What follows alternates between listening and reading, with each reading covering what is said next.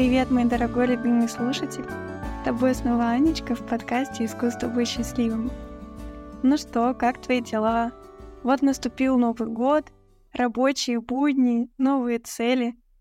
Наверное, в подобный период мечта каждого — это найти какое-то свое дело или призвание. Собственно, об этом мы сегодня и поговорим. Я не буду исключением и покажу тебе пример, как нужно искать что-то новое для себя. Сегодня я пробую новый формат в поиске своего звучания и отрабатываю идеи. Так, например, сегодняшний выпуск будет в большей степени посвящен гостям. Именно они понесут на себе главную идею, послужат вдохновителями и ярким примером реальности исполнения мечтаний. Ну что, погнали! В теме выпуска мы говорим о деле жизни, предназначении, личной миссии. Все это довольно расплывчатые термины, согласись? В этот раз попробую придумать собственное определение той идеи, которую я хочу донести до тебя сегодня. Разговаривая про дело, я имею в виду состояние, когда твои занятия по жизни приносят тебе исключительно удовольствие и удовлетворение. Причем речь не о проработанности у психолога, когда тебе не важно, чем ты занимаешься, и тебя просто все радует. Хотя ходить к психологу, несомненно, полезно. Я скорее говорю о правильном выборе для себя своего курса и о правильном составлении своего собственного плана жизни. Получается, я говорю про цель, придающую жизни смысл, определяющую значимость происходящих в ней событий и последовательность действий. Если совсем упростить, то речь пойдет о чувстве себя на своем месте. Стоит отметить, что вышеупомянутая цель может принадлежать разным сферам — досугу, работе, семье. Она может быть основополагающей и идти через всю жизнь, двигая через более мелкие части жизненного пути. Она может меняться, формироваться, крепчать и слабеть. Допустим, это нить, дающая нам понимание самих себя и своего места. Но, как и любая нить, она путается, ее не всегда видно, и она не всегда прочна. Так что же мешает следовать этому предназначению, чувствовать себя счастливым, быть уверенным в завтрашнем дне? И почему мы вообще об этом говорим, а главное, зачем? Как правило, низкая самооценка, неуверенность в собственных компетенциях и в себе мешает тебе найти ту самую ниточку и следовать ей. Но подобные проблемы можно победить мотивацией, которую надо поднять, либо четким планом. Я постараюсь дать и то, и то. Первое в этом списке — пробовать новое. Не завтра, а прямо сейчас. Перестань откладывать все в долгий ящик. Твоя цель — не найти призвание, а расширить область интересов. Во-первых, это сильно обогащает. С тобой будет интересно говорить, новые навыки могут развить новые качества, которые позволят достичь результатов в уже существующей жизни. А во-вторых, один из этапов твоих проб может оказаться роковым и стать тем самым предназначением. Но как же пробовать? Например, ты можешь соглашаться на любые затеи извне от твоих друзей и родных. Так сделала однажды Даша, ныне один из лучших преподавателей по бачате в России, с абсолютно уникальной системой, похожих на которую нет. Думаешь, она заранее знала, что так и будет? А вот из ее истории и узнаешь. Привет, дорогой Анечкин слушатель. Меня зовут Даша Есенова, и я профессиональный преподаватель бачаты. А это значит, что я зарабатываю на жизнь тем, что учу танцевать взрослых людей. Но так было не всегда, и это определенно не было моей мечтой детства. В детстве я рисовала, я закончила художественный класс в лицее, я закончила Государственную Уральскую архитектурно-художественную академию по специальности графический дизайн, и больше того, долгое время работала по своей, в сущности, любимой специальности. Танцевать я начала на втором курсе, а преподавать танцы уже после выпуска из академии. И долгое время я совмещала две этих жизни. Днем я была обычный дизайнер, а по вечерам превращалась в преподавателя танцев. И на самом деле даже не собиралась как-то менять эту ситуацию. Больше того, у меня был стереотип, что танцами на жизнь не заработаешь. И он возник у меня не случайно, а потому что на тот момент танцами я зарабатывала 3-5 тысяч рублей в месяц. Это, прямо скажем, ни на одну жизнь не хватит. Да, но Как же так получилось, что сейчас я занимаюсь только танцами, и это закрывает все мои потребности и позволяет мне жить той жизнью, которую я хочу, и которая меня радует и делает счастливой. На самом деле это вышло случайно. Мы преподаем танцы вместе с моим мужем, и мой муж тоже имеет высшее образование, он ученый-химик, и он тоже долгое время работал по своей специальности. Но он оставил человеческую работу раньше меня. Был период, когда мы готовились к очень важному для нас конкурсу, и нам требовалось на это очень много сил и времени. И так как он уже был в свободном плавании, у него было больше времени, а так как я пыталась совмещать все, у меня этого времени было сильно меньше. И я пыталась и так, и в конце концов просто поняла, что, времени на все не хватает. Поэтому я уволилась. Я думала, сейчас мы подготовимся к конкурсу, выступим, а потом я найду себе другую работу. И буду жить дальше, как жила. Но оказалось, что когда мы подготовились к конкурсу и выступили, что все свободное время, которое образовалось у меня от основной работы, уже занято танцами, тренировками и всем остальным. И просто больше ни на что не остается времени. И так танцы захватили всю мою жизнь целиком. Но как я поняла, что танцы — это то самое? Как понять, что это дело жизни, а не просто менять одну специальность за другой, одно увлечение за другим и просто бесконечно находиться в поиске? Для меня самый главный критерий — это отсутствие жертв. О чем я говорю? Есть очень-очень много вещей, которые я не выбрала, но выбрала вместо них танцы. И я очень часто слышу, как другие люди говорят: «Я пожертвовал стольким ради чего-нибудь там». А мне кажется, что я никогда ничем не жертвовала ради танцев. Наоборот, танцами я больше всего боюсь пожертвовать. Для примера, я дважды отказалась выйти замуж. За разных молодых людей, потому что следом за каждым предложением следовала фраза: и танцы тебе придется, конечно, бросить. Также, когда мне очень хотелось на одно танцевальное обучение, и у меня не хватало на него денег, потому что я недавно выписалась из универа, и я зарабатывала 25 000 рублей, мне нужно было в месяц сильно больше, я заняла денег, а потом пошла работать официанткой, и на чаевых за месяц отбила полтос, который заняла. Я знала, что я справлюсь и буду очень стараться, но выбрала вот такой вариант, чтобы просто осуществить мечту о том обучении, которое я хотела. Танцевальном, естественно. И о чем это все? На каждую из этих ситуаций можно посмотреть с двух разных сторон. Можно сказать о том, что я принесла в жертву танцам свою стабильную работу, хороший коллектив, хорошую должность. Можно сказать, что я принесла в жертву танцам свои отношения и целых 2 потенциальных брака. Можно сказать, что я принесла в жертву танцам какую-то статусность и, будучи человеком с высшим образованием и потенциальными возможностями, пошла работать на более низкоквалифицированную работу ради вот этого обучения, которое даже не является профилем, по большому счету. Но для меня это всегда было по-другому. Я никогда не воспринимала эти и множество других ситуаций как жертву. Для меня, наоборот, ситуация, в которой мне пришлось бы отказаться от танцев, воспринималась как то, что мне придется просто отдать часть себя. Поэтому любые шаги ради танцев для меня всегда были какими-то очень естественными и само собой разумеющимися. И я ни об одном из них не жалею.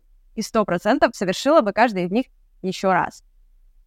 Понятно, что ни одна деятельность не может приносить радость 100% времени. И будут рутинные моменты, будут моменты, когда будет непросто. Но если это твое, то даже эти непростые моменты, непростые решения и какие-то сложности, они всегда будут восприниматься просто как что-то, что сейчас нужно сделать на пути к своей мечте, к своему любимому делу. Поэтому если сейчас ты чувствуешь, что многим жертвуешь ради того, чем занимаешься, то, возможно, стоит задуматься и начать пробовать новые вещи, чтобы найти то самое дело, которому отведено особенное место в твоем сердечке. Да, можно сказать, что Дашу случайно позвали преподавать, и так все и вышло. Но кроме случайности, искать точки приложения своих сил можно иначе. Попробуй отследить свои ценности и задай себе вопрос, чего ты хочешь, каким хочешь быть и как при этом себя чувствовать. Вопрос нелегкий, согласна. Я, например, хочу проявления себя и своих возможностей, чтобы это сопровождалось вниманием со стороны и влияло на мой личный успех. Какие занятия подходят под этот список? Фитнес закрывает применение и расширение способностей тела, но в нем не так много внимания и успеха. Если дальше глядеть в тему спорта, то спортивная гимнастика обеспечит все 3 пункта. Ну, правда, если тебе 6, и ты еще можешь стать мировым чемпионом. Дебаты? Да, отличный вариант. Но, думаю, ты понял сам принцип. Найти занятия под свои потребности. Кстати, спойлер, я выбрала танцы. Потому не удивляйся, что сегодня в выпуске сплошные танцоры. Ну, вот такое окружение у меня. Причем прекрасное. Всем советую. Для поиска себя еще можно взглянуть в прошлое и подумать, что тебе нравилось делать в детстве, причем то, что ты не делаешь сейчас. Однако помни, что мы не ищем какое-то предназначение, мы просто ищем якоречки, чтобы попробовать что-то новое. Сейчас мы пробуем все подряд, чтобы сделать свой опыт богаче и шире. Но на любом пути встречаются сложности. Я постараюсь отметить трудности, с которыми можно столкнуться во время поиска себя. Один из них — страх пробовать новое. Кто-то еще называет это страх выйти из зоны комфорта. Не так давно, пару лет назад, я читала книгу «С нежностью к себе». И там было упомянуто это явление зоны комфорта. Мне понравилась идея, которая транслировалась в этой книге. А ты вообще знаешь, что такое твоя зона комфорта? А ты вообще находишься в ней? Я на тот момент ответила, что нет. Многое из того, что я делала просто потому, что так нужно. Просто потому, что меня так воспитывали. Не могла себя назвать полностью счастливым человеком. Пробовать новое, несомненно, нелегко.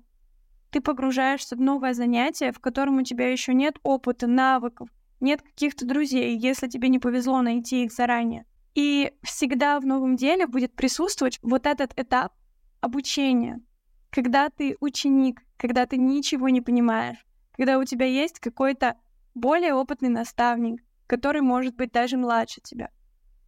Так вот, суть задачи в том, чтобы этот страх пробовать новое, этот страх обучения превратить в игру. Подумай, разве человек, который боится учиться, будет успешен, будет счастлив? Мы же постоянно приобретаем новый опыт и новые навыки.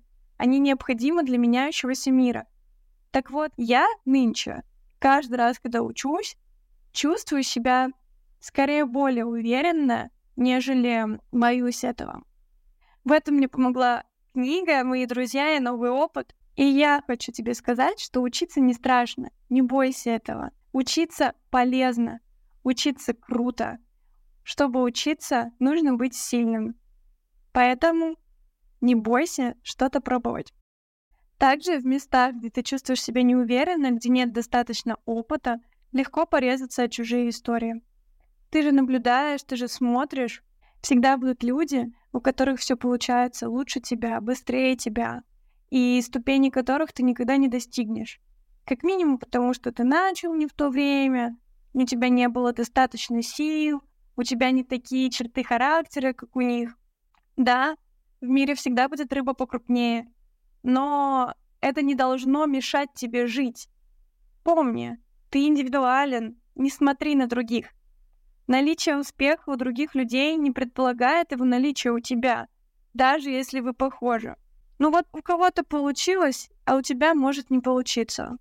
Для того, чтобы найти свой путь, придется смотреть в себя, на свои особенности и самоутверждаться лишь за счет себя. Еще один косяк, с которым можно столкнуться, это какое-то хобби, дело или постоянное пробование чего-то нового, как побег от реальности. Вот замечала ты когда-нибудь за собой, когда ты достигаешь цель за целью, получаешь навык за навыком, все время это какая-то гонка. Тебе нужно дальше, больше, выше, сильнее. Вроде бы звучит отлично, но на самом деле подобный курс быстро выматывает и ведет к выгоранию. В таком случае, как всегда, придется задать себе сложный вопрос и разобраться, а от чего же ты бежишь, что тебе так тревожит, почему достижение новых высот помогает тебе с этим справляться. Чаще всего в подобных случаях люди гонятся за социальным признанием и одобрением. Признать подобное, конечно же, сложно, тяжело и страшно. В таких случаях важно найти себе поддержку в лице профессионала или просто близких друзей. Да и в принципе, поддержка по жизни очень помогает, как в поиске чего-то нового, Например, пойти в клуб разговорного английского со своим другом. Так и в преуспевании в настоящем, в том, что ты уже умеешь. У всех бывает плата, все сомневаются в себе. Так что твой друг или кто бы то ни было еще, это, несомненно, суперважный человек, который поможет пройти тебе через любые жизненные этапы. Еще такой интересный вопрос. А можно ли, найдя свое дело, свое призвание и предназначение, заработать на нем?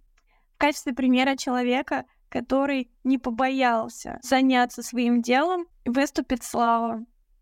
Он тоже профессиональный танцор, человек, который, по моему мнению, очень быстро растет и достигает, прям невероятных успехов. У него для тебя будет совет, как же стать профессионалом в своем хобби. Всем привет! Меня зовут Вячеслав Скрюев, я преподаватель бачаты, и хочу поделиться с вами своим примером, как я ушел с дневной работы, оставил позади стабильность, больничные, оплачиваемые отпуска, ради того, чтобы стать преподавателем и дарить людям счастье. Возможно, мой пример кого-то вдохновит и кому-то поможет, точно так же, как мне в свое время помогли мои преподаватели бачаты и другие примеры выдающихся танцоров, на которых я ориентировался, когда только начинал. 5-6 лет назад я ни за что бы не поверил, если бы мне кто-то сказал, что я стану преподавателем танцев, поскольку я начал заниматься танцами во взрослом возрасте, у меня нет хореографического или педагогического образования, а по специальности я вообще лабораторный техник. Изначально танцы были моим хобби.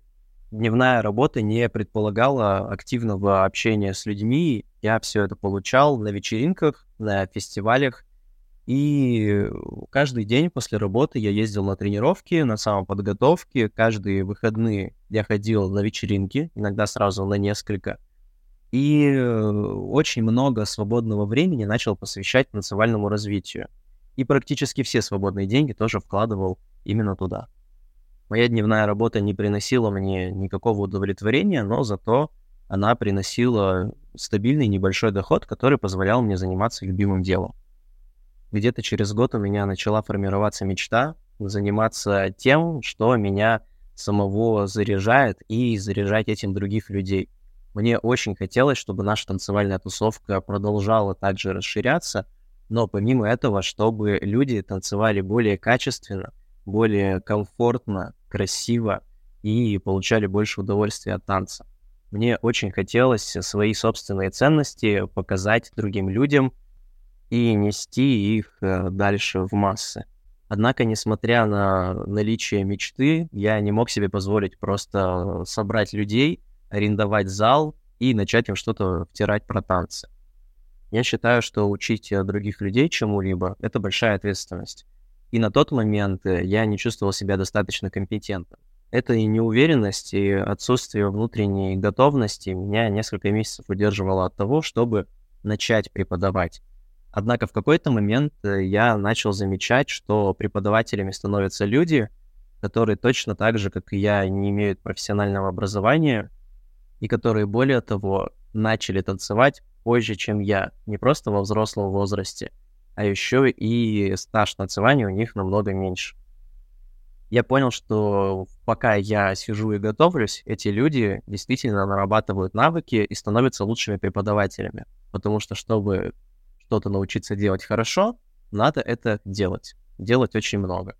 Примерно в этот период моей девушке Ане предлагали работу в школе танцев.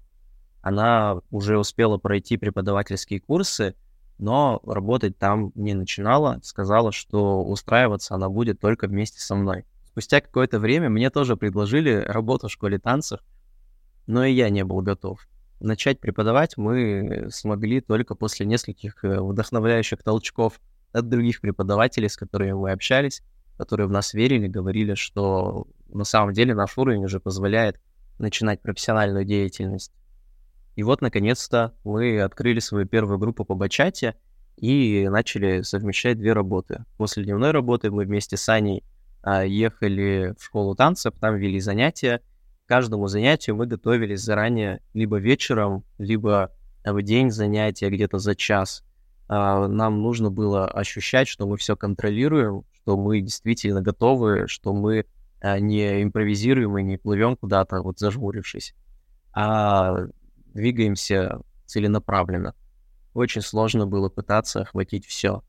Когда только начинаешь преподавать, синдром самозванца очень сильно давит. Есть ощущение, что все вокруг твои конкуренты, что твои ученики тебя не воспринимают всерьез, что ты хуже всех преподаешь, и иногда появляется ощущение, что ты еще и хуже всех танцуешь. Отсюда появляется тревожность и желание постоянно пахать, постоянно тренироваться, работать над своими ошибками, все время анализировать, что ты можешь сделать лучше, чего тебе не хватает, и как привести своих учеников к результату, и как себя привести к результату.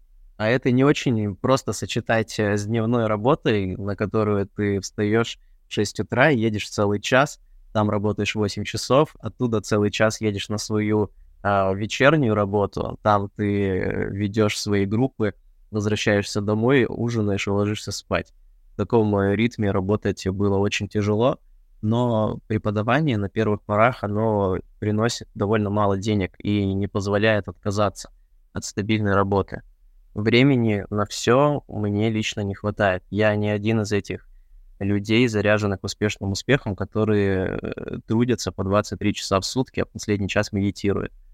Поэтому в какой-то момент пришло осознание, что выйти на действительно высокий уровень преподавания я не смогу, если я 10 часов в день трачу на рабочую рутину. Для того, чтобы совершенствоваться, нужно было освободить себе очень много времени. Я сделал карьерный выбор в пользу танцев. Отказался от небольшой стабильной зарплаты, отказался от возможной пенсии через много-много лет, для того, чтобы воплощать свою мечту. Для того, чтобы это воплотить, я готовился несколько месяцев. В течение нескольких месяцев я откладывал деньги для того, чтобы мне было на что жить после увольнения. Никогда не забуду это чувство эйфории, когда забираешь трудовую книжку, уходишь с нелюбимой работы и думаешь, вот сейчас-то я буду кайфовать и работать в свое удовольствие, а там, где я хочу, и делать, что хочу, и все будет супер успешно и супер круто. Но на самом деле это чувство, оно не длится вечно. Буквально ночью того же дня я пришел домой с мыслью, боже мой, что я буду делать, когда состарюсь и не смогу танцевать? А что буду делать, если мне не хватит денег на то, чтобы прожить очередной месяц? А что я буду делать, если все поймут, что я на самом деле не профессиональный педагог-хореограф, а любитель, который развивался до тех пор, пока не стал преподавателем? Конечно, после увольнения эти мысли возникли у меня в голове не в первый раз. Об этом я задумывался заранее, еще когда планировал менять работу. Но после увольнения они стали осязаемыми, они начали крутиться внутри меня на уровне ощущений. Как я с ними справлялся? Я просто продолжал свою деятельность, я вел занятия, я очень много танцевал, старался больше делать, меньше думать, меньше загоняться. В какой-то момент я успокоился. Конечно, моя жизнь, она не стала резко похожа на сказку. Я сменил одну рутину на другую, но вторая рутина была для меня приятная, и самое главное, она приносила для меня удовлетворение. Этим я действительно готов заниматься много часов, день за днем, и не выгорать. Поскольку в моей работе очень много творчества, очень много общения, очень много радости, движения, очень много музыки, в общем, все то, что я так люблю, и все то, чего мне так сильно не хватало раньше. Несмотря на то, что у моего выбора есть определенные минусы, я ни капли не жалею о том, что я его сделал, и никогда не задумывался о том, чтобы вернуться обратно, отказаться от танцев и начать работать там, где я работал раньше. Звучит очень здорово, но важно понимать, что не стоит романтизировать карьерный выбор в пользу мечты. Потому что далеко не всегда это удачное решение, и далеко не всем этот подход будет близок, и не у всех он будет работать. Иногда не стоит отказываться от стабильной работы, которая приносит вам большой доход и позволяет обеспечивать себя и свое хобби. И, более того, если ваше хобби становится вашей основной деятельностью, вы сталкиваетесь с большим количеством проблем, которых не видели раньше. Вы сталкиваетесь с тем, что от своего хобби вы теперь зависите не то чтобы в эмоциональном, но и в финансовом плане. Кого-то это может даже привести к выгоранию.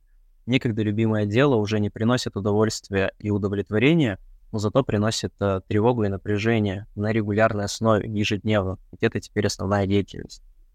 не у всех людей дело всей жизни — это именно основная работа, которая обеспечивает быт. Иногда дело всей жизни — это то увлечение, которое позволяет вам быть счастливым и которое не обязательно превращать в рутину. Однако, если вы сейчас находитесь в шаге от того, чтобы сделать свое увлечение своей основной деятельностью, но этот маленький шаг сделать пока не решаетесь, я хочу вас немножко подбодрить и дать небольшой совет. Начинайте становиться профессионалом. Важны не только ваши знания, но и ваши навыки. Навыки формируются только в результате многократных повторений, только в результате работы. Можно бесконечно морально готовиться, читать книги, статьи, смотреть стримы и вебинары по своей основной деятельности, но это не сделает вас более компетентным. Поэтому приступайте к действиям. Пока вы думаете, другие делают. А пока вы делаете, вы добиваетесь куда больших результатов и успехов, чем те люди, которые только думают и сомневаются. На этом у меня все. Я желаю вам успехов и удачи в деле всей вашей жизни. Несомненно, все мои разговоры и моих сегодняшних гостей звучат очень вдохновляюще. Прямо сейчас хочется заняться чем-то и наконец-то понять, где же оно, цель, предназначение. Но бывает такое, что даже занимаясь чем-то, что тебе невероятно нравится, наступает момент, когда все надоело, и ничего не получается. И вроде ты вкладываешь силы, но это не приносит своих плодов, и ты остаешься на том же самом уровне, и не можешь повлиять на свое ощущение в пространстве. Это хреново, и такое бывает, вероятно, у каждого. Здесь необходимо будет отделить свои мысли от чужих. Чего ты на самом деле хочешь? Что тебе на самом деле нравится? Ну вот даже возьмем эти танцы. У меня был момент, когда они мне надоели, и я больше не хотела заниматься бачатой. Люди вокруг говорили, что это классно, что я расту, что вот вечеринки невероятно кайфовые, как ты можешь на них не отдыхать. Но я внутри чувствовала себя совсем не так. Мне внутри чего-то не хватало. И вот мне нужно было договориться с самой собой и найти вот эту мысль, а чего тебе не хватает, а почему тебе это не нравится. Не слушать других и не убеждать себя, что «ну вот да, вечеринки же, это прикольно, надо чаще на них ходить», а наоборот прислушаться к себе и сделать перерыв. Еще полезно оглянуться назад на уже пройденный путь. Ты уже получил все, что мог. И потому не страшно завершать нынешнее дело и начинать новое. Если тебя что-то вдохновляет настолько, что ты готов заняться этим в одиночку, вот оно, тянись туда. Кстати, таким образом поиска удовлетворения своих потребностей я и нашла подкаст. Точнее, желание заниматься подкастом. Я хотела общаться без повода, но не находила это в социальных связях. И вот данная уже не первая запись является отличным примером, как можно воплотить свои мечты в реальность. Ну что, по традиции подводим итоги. Найти свою цель по жизни важно, чтобы чувствовать себя на своем месте и лишний раз не тревожиться о принятых решениях, принимать их легко и задорно.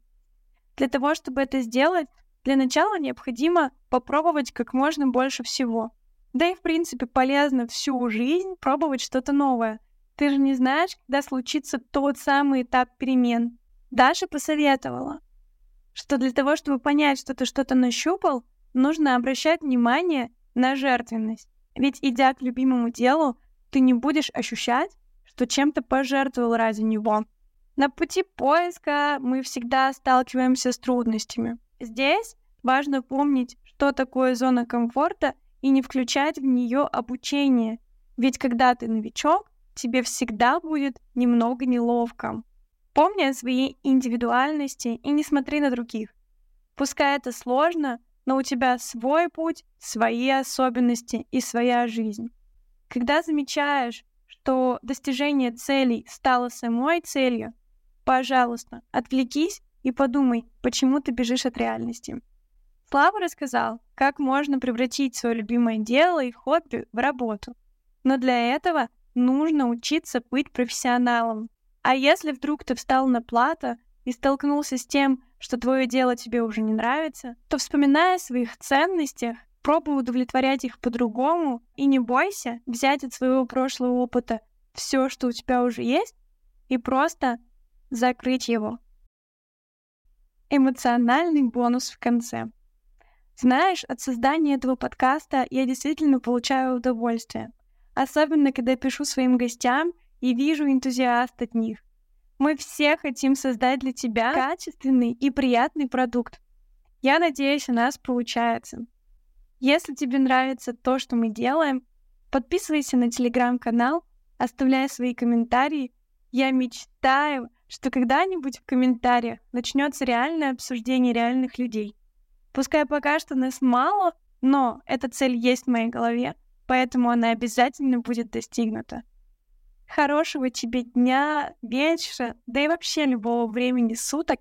Я тебя очень ценю, очень благодарна за прослушивание. И помни, счастье — это просто.